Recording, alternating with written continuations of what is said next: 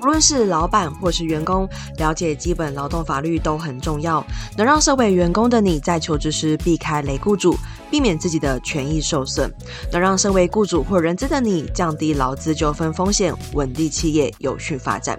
想知道更多劳动法知识，快收听司法院的 Podcast 节目《私事漏事》第五集。本集广告由司法院赞助。Hello，大家好，我是 Miriam，欢迎收听 Nowly HR。在节目中会邀请各产业的人资来跟大家分享。那今天想到 Jenny，Jenny 她是在美业，正确来说是美发业做 HR。那我们先请 Junny 来跟大家分享一下你的学经历背景。Hello，大家好，我是 Junny。然后我的学经历背景的话，目前是就读高科大的人资所在职专班。然后我本身也是就读高科大的人力资源发展系，那目前是在美发产业担任人资的工作。嗯，所以你是第一份工作就做 HR 吗？其实一路上都是在人资的领域，一毕业就是。对哦，一毕业的话就是先在偏教育训练的 HR，比较像是教育训练。管顾公司承接政府专案的助理、行政助理开始，嗯，oh. 所以可以接触到蛮多呃不同产业的各行各业的人资训练主管，然后各行各业的可能公司大大老板也有可能哦。Oh. 对，那你现在在美业做 HR 也是 full function 吗？还是说 training 主要是在训练？哦。Oh. 全部什么都做，全部，嗯，哦，好，所以你现在主要是呃 full function，然后之前都是做 training 相关，嗯，也不算呢。其实真正做接触到训练的部分是在美发业比较多哦。之前可能就是接触到的是比较偏行政事务的。人比如说跟课啦、课前通知啊，这种比较没有到人才发展的一些规划，这样子。是哦，懂懂懂。那我好奇是，因为你说你你一毕业之后是做管顾的，比较偏行政助理，那你是什么原因毕业之后，呃，从管顾离开之后，会选择做 HR？嗯，其实我在就读高职的时候，因为我本身是高职体系，嗯，嗯嗯，然后那时候是读商业经营科，嗯，那在选科系的时候。我就想说，嗯，我应该就是离家乡远一点的地方，但是又不想要太远。但是我很知道我的个性是，我喜欢帮助别人，嗯，然后我没有很喜欢像会计类的工作，就是一直每天对这个借贷平不平衡，只对数字。嗯那当当然就是我单纯只是想说，嗯，我好像蛮喜欢跟人接触的，但是我好像又没有办法像业务这么会开口讲话。嗯、因为如果是要推销一个我自己都没有办法认同的产品，我可能也没办法。所以我其实那时候在选科系，我第一志愿就是填人资。哦，对，哇！可是那时候当年应该大家很少知道人资这个角色，呃，真的，因为光是亲戚朋友堂哥那时候问我。哎，你要读什么科系？我说人力资源发展系。他跟我说那是做资源回收的吗？我说哦哦，不是不是。我还跟他说明，可能就是会跟结算薪资啊，或者是说招募人进来呀、啊，教育训练有关。嗯，对，那个年代是这样，好像有点久。而且我好奇，那当时你念大学的时候，你们班的人都知道这个科系在干嘛的吗？就是应该会发生很多人一进学校更不晓得科系在干嘛的吧？当年，呃，我身边其实真的蛮多来自北中南各地，包含也有高中体系的繁星计划进来的同学，然后大家也是懵懵懂懂的就，就、欸、哎上课上完，大家真的对于教育训练这部分都好像毕业之后都想要往教育训练去走哦。可是真正走教育训练体系的人资好像比较少，是什么原因？就是我的好奇是。因为你是大学就是念人力资源相关，嗯，然后那一进你的同学们一开学的时候就知道这个科系在干嘛吗？其实大家都呃呃，好像就是觉得产销人发财，然后就哎，人资应该就是跟人有关吧，哦、这样而已，知道这样而已。那他们毕业之后都会想要往 training 做发展？嗯，真的？哦、为什么？因为我们在很广吧？大学时期，嗯，我们的老师其实。系所的外面就挂了一幅 ADDIE 的 为什么课程设计？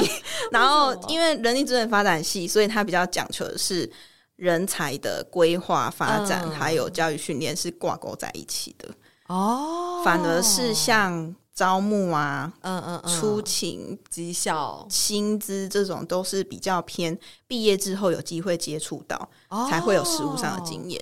原来，所以其实你们所上的大学的这些教授们，嗯、他们都是着重在人才发展，就教育训练相关。对，哦，懂。但是有小部分是跟就业服务以及证照相关相关。对，哦，懂。因为毕竟是技职科技大学嘛，所以当然就会希望学生可以有一个证，有一张证照，然后毕业比较有利。懂。所以其实你从高职一毕业就确定你想要，就是就。选了你要往人资做发展，然后一路到大学到研究所，然后现在出社会都是在这个路上。我是先大学毕业，然后因为毕竟那时候自己有学贷的压力，所以我就很清楚知道我一定是要先工作赚钱，嗯、然后之后都是一直在人资领域。那是因为后来我觉得，哎，好像应该要。读个书，所以又再回来读在职专班。嗯，理解理解。哇，你真的是很纯呢，对真的很很纯的 HR，但也没有到很纯，因为第二份工作就跑去中国大陆那边工作。哦，然后我做的职务蛮好玩的。那时候去的时候是，其实是大学老师介绍过去青岛那边工作。然后这个食品厂，他去那时候应征的是成本会计的职缺。我一开始也不知道是成会哦，我只知道哦，好像是要写传票。可是你大学不是念人管，为什么你老师要叫你做会计的工作啊？老师那时候说：“哎、欸，你是不是高中的时候是读那个商经商业经营科？那你的会计好不好？”我就说：“老师，我不敢说好，但是我是会计小老师。”然后他就说：“那你要不要去试试看？”然后那时候其实没有像柬埔寨现在这个诈骗的这么多风行的，我们就很单纯的就是跟老板娘吃饭，在台湾吃饭，然后吃一顿饭，我就莫名其妙就哎哎录取了哦，好，下个月报道哦，这样子哇，那你中间这个会计的工作，它让你没有继续发展的原因是什么？哦，其实我过去做成本会计，我就说哎，每天写借贷啊，出每个月出报表，蛮无聊的，然后我就自己找事做。那时候因为刚好我毕竟是台籍干部过去嘛，那我们虽然是台商公司，台籍干部可能就是研发跟财务这两个单位哦，是台湾人，然后老板就也希望说可以招募更多的台籍干部过去，不管是母公司在广东，然后子公司其实在青岛，嗯、那食品厂的话，两边都需要研发人才，也需要会计的台湾人去 hold 那个账，所以。那时候我就想说，那我可不可以就是在上半年度的时候回来台湾征才？因为台湾的征才博览会基本上都是在上半年，就是过完农历年之后会有很多大型的征才活动。然后我就主动跟老板争取这个机会，然后老板想说，嗯，好像可以，因为平常我们的招募管道可能是透过针对食品科系的学校去做班级的班宣，然后透过教授这样子。去介绍，感觉是蛮大的食品厂，没有没有那么大啦，oh. 没有那只有做内销而已啦。哦，oh. 嗯，蛮好玩的。那是什么原因没有继续在就是这条路上发展？如果那么快就被录取，然后，嗯，因为其实我觉得文化跟逻辑上都不太一样。嗯，譬如说我们的台湾的逻辑是。我们我们是觉得没有说可以，我就不会去做；没有说可以，我就不会去做。我们的、哦、我们的想法会是这样，可是在、哦、大陆是没有说不可以，我就会我就是可以，嗯，对，就会不太一样。哦、然后文化上是这样，当然也是在中国大陆那边看到蛮多现象的，就包含生活上，然后同事之间，可能那时候也到了适婚年龄。然后我就看到哇，天哪，还要来这边雇老公，好辛苦哦！不然就是哎，好像就是台湾跟这边都好像都有各有一个，甚至两个以上的另一半。哦、我就觉得，嗯，这个可能不会是我以后想要的生活。哦、然后就加上那时候台湾的学生基本上 流行的就是去澳洲或者纽西兰打工度假，嗯嗯、不然就是新加坡。那时候赌场刚起起来。就会大家都会想要往海外发展，所以我那时候可以到海外工作，其实就是觉得哇，太棒了！但是呢，久而久之，就是哎，为什么台湾的学生都很喜欢待在台湾这个舒适圈？然后我就非常好奇，所以我就一直找有没有相关跟招募有关的证照，然后就查查查，哎，有 GCDF 这样证照，所以我就跟老板说，不好意思，我想要先回台湾考这张证照，然后考完之后再看看有没有要回去工作。然后那时候老板就是，其实他对我真的也是蛮好的，就就就说，那你先回去，然后你就在台湾就是处理两边的征才，然后他的就是他也会跟我谈条件，所以说，哎，那什么时候需要你协助的时候，你可能就是要来在台湾帮忙，那你可以不用这么长过去中国大陆没关系，然后你也可以到母公司，就是是在广东省的一个海港。然后你就可以去母公司那边把一些账务的事情也处理起来，这样。嗯嗯，哇，所以听起来你在这块算是蛮获得老板的肯定跟信赖。嗯嗯，那我好奇，所以你回台湾之后，你没有继续往成快这条路发展的原因是什么？嗯，回来之后我就觉得，咦，我既然都已经考到 GCDF 这样证照了，应该就是继续往职涯发展有关的人资领域啊。然后呢，那时候我就进入了钢铁业。钢铁业的原因是因为，诶，大公司应该比较有机会可以有单独做职涯发展啊，不管是面谈或是 EAPS 这个的员工协助方案相关的一些。人资领域是我感兴趣的，嗯，那时候单纯只是这样子想，嗯，哦，嗯，那就我会好奇，想要回到，因为你刚说到说你一开始高职毕业，哎，你觉得你喜欢与人互动，然后你大学就填了人资，那一路到现在，就是你觉得人资的工作跟你当初的想象是一样的吗？或是哪边比较不符合？一定会有不一样的地方，不一样的地方就是以前是好学生，乖学生。就是老师说什么我们就做什么，还有职业道德，就是啊，对，应该要怎么做。可是呢，人资其实要面对的是对上跟对下，对上就是老板、主管们，嗯、对下就是员工还有同事们。嗯，那你到底是要站在资方还是劳方？还有那个灰色地带的拿捏，你自己心中的那一把尺要非常的清楚。嗯，对。哇哦，这个议题或这个情境，你觉得有什么实际的故事是让你觉得特别感受很深刻的吗？这一把尺哦，我觉得法规面的东西是基本，嗯，然后公司的形象跟法规这两个对我而言是就是底线。如果说就好比说那时候我在港铁业。我是那时候负责先做招募，嗯，然后招募的话就是要媒合，从人力银行找人才，然后用人单位主管去面试，嗯，然后用人单位主管面试完之后呢，我们就会去电话联系，哎，你有没有兴趣？因为主管都会跟我们讲面试结果，我们人资很少会去参与用人单位主管的面试，因为就是直接在不管是产线或是营业单位会自己。就是主管会自己面试，然后呢，我们就根据面试结果去通知呃想要录取的这些人才。嗯，然后在面呃就是联络过程当中，我会问说，哎，那你有没有兴趣？就是谈完之后，我们刚好那个时候扩编，然后同一个机械部门有分成一部跟二部。嗯，然后呢，一部的主管他其实比较资深，二部的主管是一部的主管带出来的。嗯，所以。等于是一个是老师，一个是学生，但是他们就是同时都是主管了。是那因为人都很缺嘛，所以这一个面试者他两个部门都去面试。哦，面试完之后，他居然跟我说：“我可以问一下，我是去哪个哪个部门吗？”嗯，我就说：“哦，你是录取哪一个部门的哦？”然后他就说：“哦，那不好意思，我可能就是不想要。”然后我了解之下才知道说，原来。这一位面试者一进去一坐下，主管就问他说：“你有没有三高？三高？你说高血压、高什么的吗？为什么要问这么问他？因为他主管可能就是看了面试者的体型哦，所以呢，我就非常的。”我就非常的有情绪，当下我就觉得哇，我都已经在这个扩编当中，在努力的帮大家找人才了，你怎么还可以说这种就是有就业歧视的话？嗯，因为面试者他的心理感受就是我已经被歧视，对啊，然后我也不想要在这个人底下工作。嗯，所以那个时候我很神奇的去找我的大主管，因为我知道大主管跟这一个。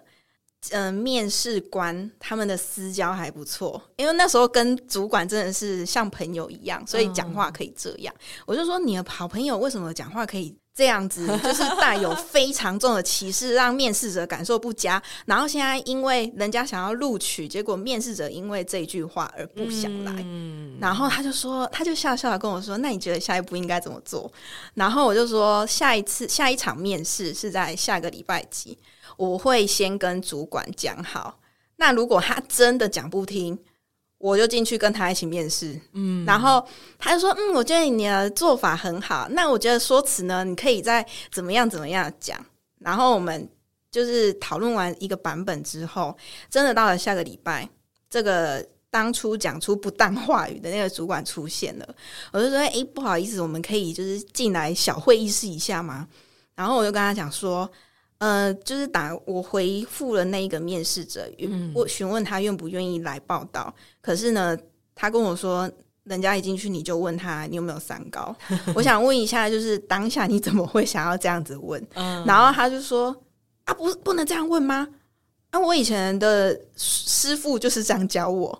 然后我就说，以前是以前，现在有法规保护，你就是就算不认识法律，如果。面试者在 D 卡上面或是 PTT 上面对公司有负评的话，你觉得还找得到人吗？啊，你底下没有人，你是要继续当就是技术员的工作吗？嗯、你要继续做，就是因为没有人，所以你就得聊了 key，你要这样吗？嗯、然后他就他就说好，对不起。他马上道歉完之后说，那下次拜托你不要再针对有就业歧视的这些敏感话题去询问。嗯，对。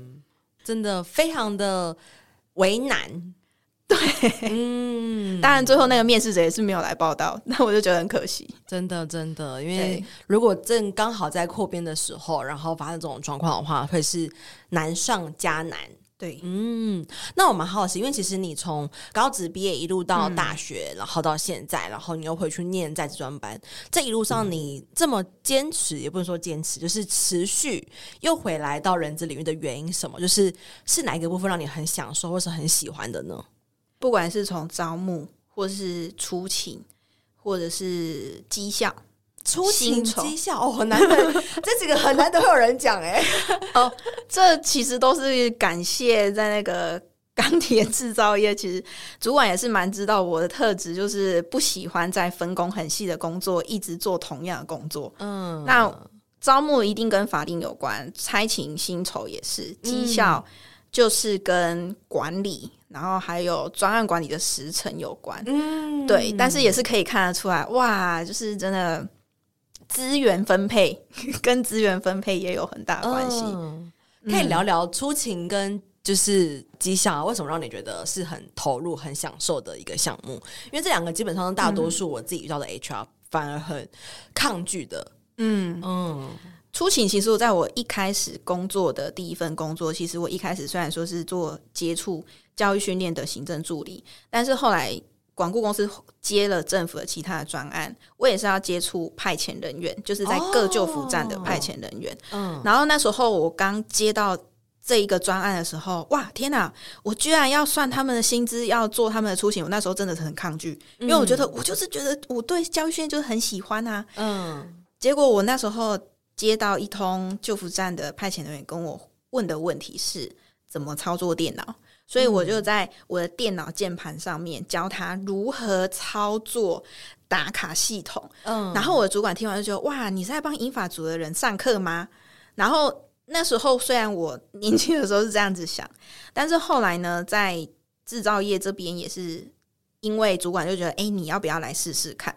他就问说：“出勤的东西呀，反正我们的子公司也是蛮多间的，要不然你来。”做一下子公司的差勤啊，然后平常就是主管的算是小秘书，做个绩效啊，或者是说开劳资会议啊，然后有发生重大公安事件的话，你就跟我一起去开会，这样。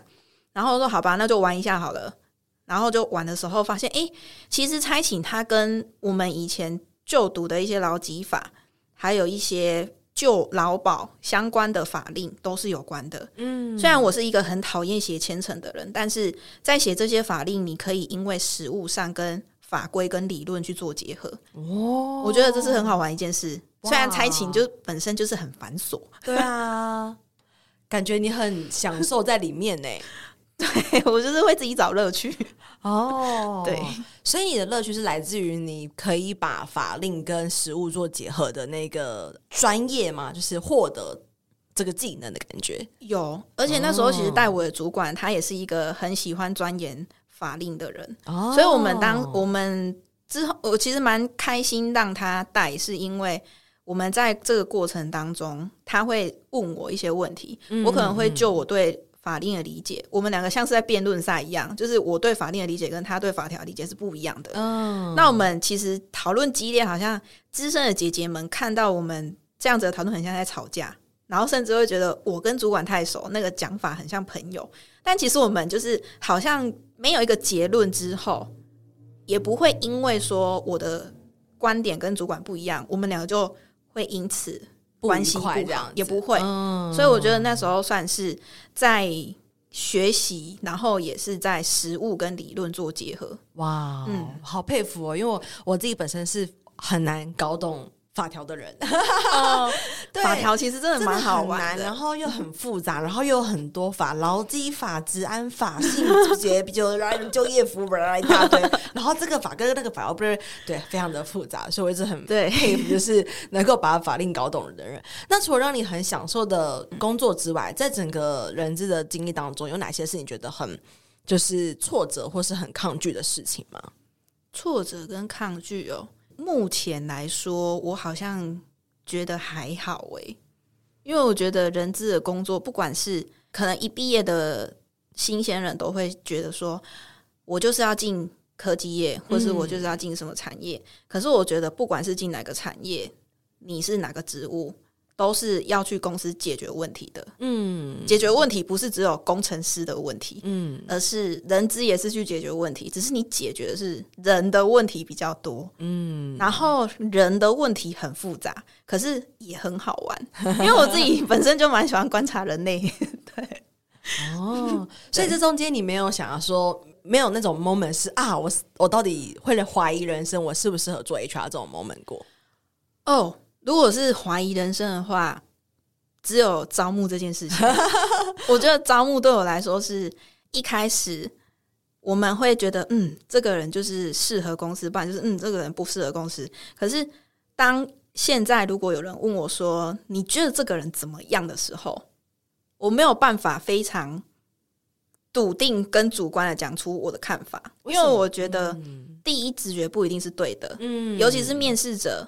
是啊，我们自己本身面试官可能都会伪装的，面试者一定也会。对，那其实真的就走进来之后，你可能又会因为公司的一些制度面，或是同事之间的相处环境的影响，这个人的表现一定会跟当初面试不一样。嗯，所以我觉得人跟人之间的那个第一印象还有相处，都是 有时候讲缘分。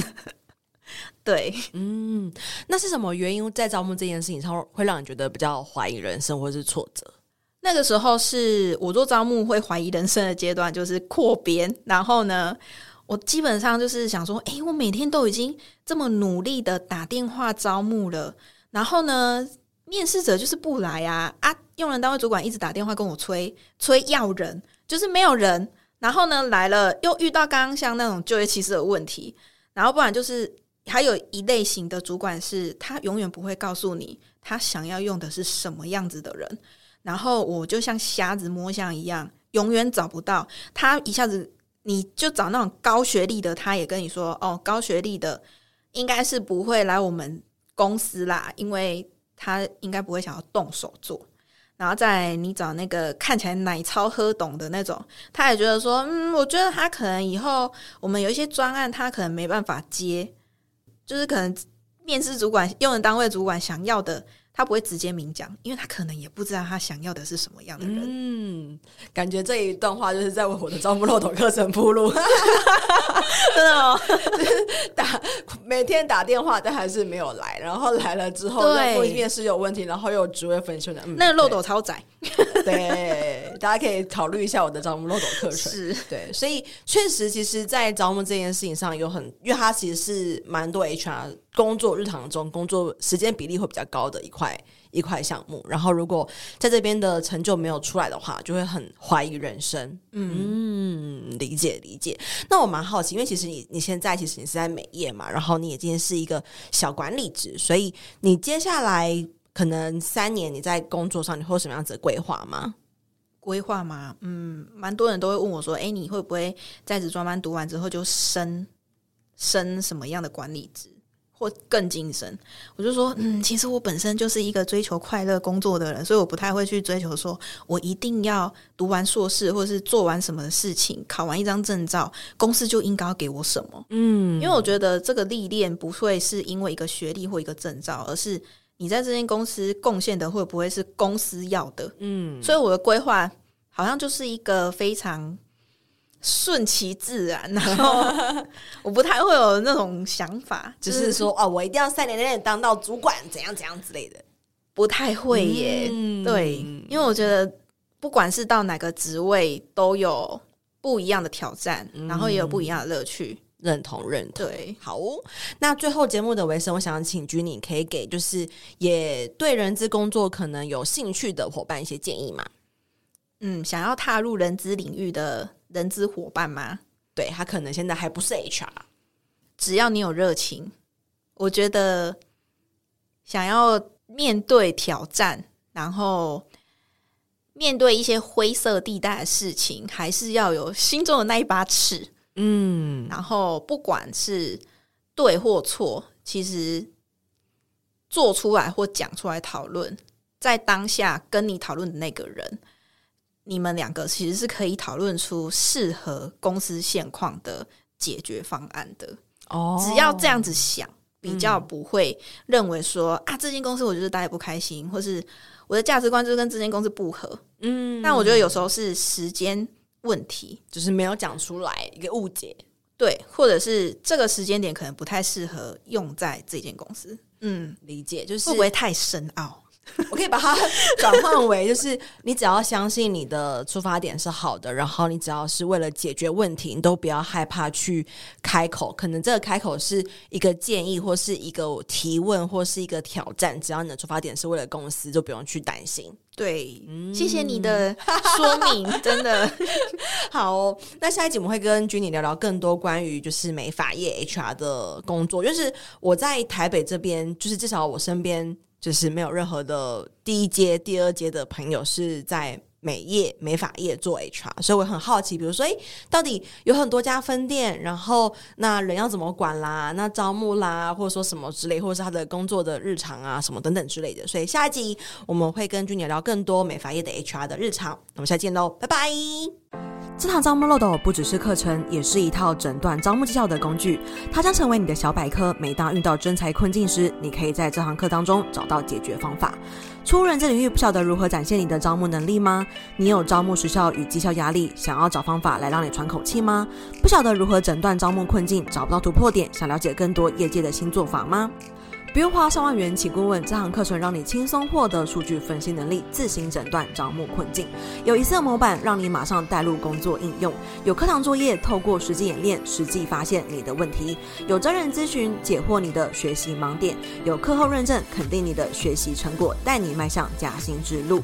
人小白、资深人资工作者、设置是、公司管理阶层，都可以通过这堂招募漏斗课程，放大你的人资价值。不再单凭感觉解释，可以借由数据撑腰，顺利与主管、老板沟通。也可以通过数据分析，晋升到管理层面，提前布局招募策略，提升你的工作成就。我是 Miran，掌握招募漏斗数据思维，让我在转职时加薪幅度高达六成。过往在企业内担任人资时，招募绩效也获得公司价值六位数的破格配股，甚至激发了招募团队的鲶鱼效应。我现在是一位人讲师，也是一位做好企业的人资顾问，辅导将近二十多家的企业，招募绩效都大有改善。主动应征履量增加了百分之四十，到谈率高于百分之八十五，报道率甚至突破百分之九十五。我在二零二一年开设了第一堂招募漏斗的课程，至今已经累积了一千名的学员，课程获得将近四点八颗星的好评，众多学员因为招募漏斗成功加薪。经过两年的时间淬炼，收集了学员的学习问题与反馈。二零二三年，我大幅更新了招募漏斗课程，将内容全面升级。如果你是人资工作者，想要突破真才困境，大声等证明自己，或是想要提升工作能力，往 HRBP 迈进，那你千万不能错过这堂课程。